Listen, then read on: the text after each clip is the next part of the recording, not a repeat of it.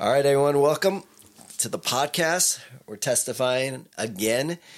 We'll just continue to testify about Jesus Burgers. And today I have my brother Aaron here. So, Aaron, where are we from? yeah, um, I'm from Philadelphia originally. Oh, you know I want to like sing the Fresh Prince of Bel Air song right now. Okay, everyone does. Okay, they fight, all they right, fight the good. urge. All right, it's, it's I just fought it off. cool, cool. Uh, so, how in the world did you find this community, Isla Vista? Because Philly is kind of far. It is, yeah. It's super far. Um, so I was born and raised in church, and after graduating high school, I went into a ministry school, and I did that for three years. And when I was getting ready to graduate, I was praying about open doors, and I was just like, Lord, like, what do you have for me to do? And a couple months prior, I followed Isla Vista Worship on Instagram because I found um, one of their old albums, and I Wait, saw which which one? I well, I, it was uh, it wasn't that old to be honest. It was just it was soul hymns. Okay. so the Oh, yeah. newest, Yeah, the yeah. newest one. Okay. Yeah, I'm yeah. not like an OG fan, but All right. um, so I found soul hymns. Really, really liked Mark's style, and um, I saw a video that Mark posted in January, Ah, just yes. talking about an opportunity for people to come here if they felt called to like missions type stuff. And I started praying about it, and God just like swung the door wide open. And right when I graduated, um, about a month and a half after, I just moved out here. I love that. Yeah, And we don't have to go into, into details, but there was definitely some offers, some things on the table. You Yeah. really had to maybe wrestle. Maybe that's strong language, but kind of really like Yeah, for sure. Like being being involved in the same church for my entire life. Of course, there were like some doors that were opening and some positions that were available. Um, but God just had a completely different plan, and it was it's kind of out of the box to just pick up and leave after spending your entire life somewhere.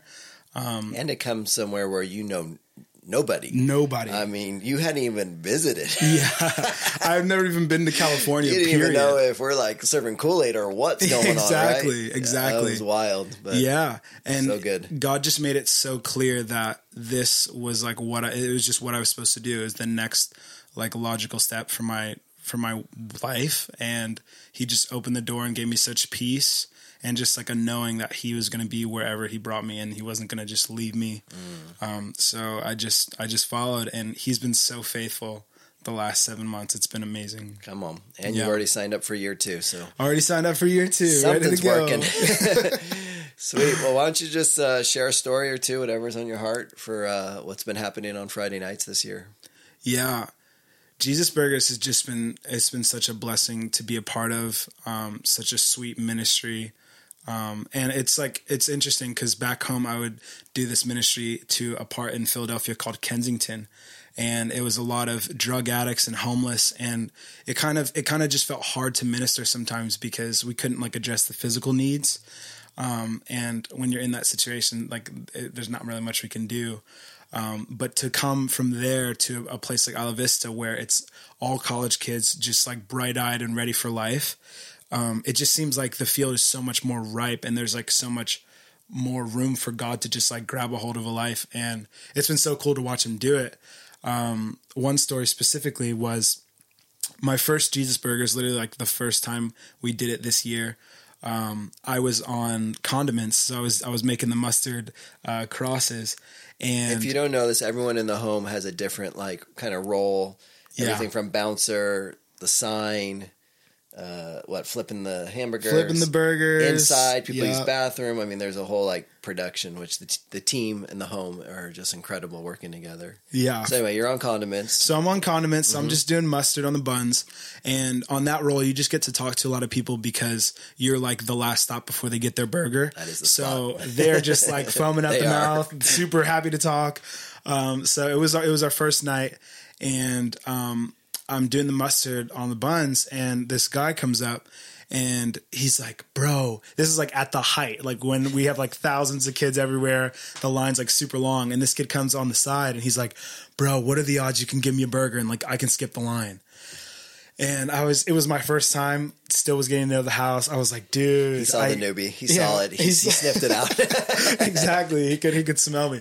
Um, but I was just like, bro, I don't think I can do it. And then like instantly I felt like the Holy Spirit was like, give him a burger. So I was like, okay, I was like, hang on. So we got a fresh batch of burgers. I made one and I just slid it to him So on the good. side. He didn't wait in line. He didn't deserve it. And he was like, bro, thank you. You are the man. And then he leaves. And that was that. And it just felt really weird. And I was like, I don't know if I should have done that or not, but just being obedient. That's good. And three months later, like three full months go by, I forget about this interaction.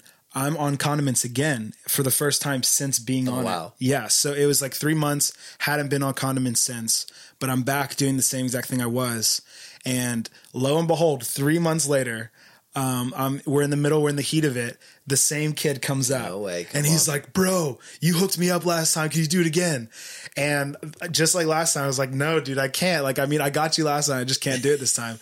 And the Lord was just like, give it to him. So I made a burger and I gave it to him and he stood there and he's like, bro, like why, like, why would you do that? He's like, I didn't wait in the line, all this stuff. And it just like opened a door for conversation. So I just had someone fill my place on condiments and I started talking with him and it turns out that he come he came from a, a, a Baptist background and he had like an experience with the church, but he um, ended up falling into sexual sin with his girlfriend and he felt like there was just a wall between him and God and it was Wow. over.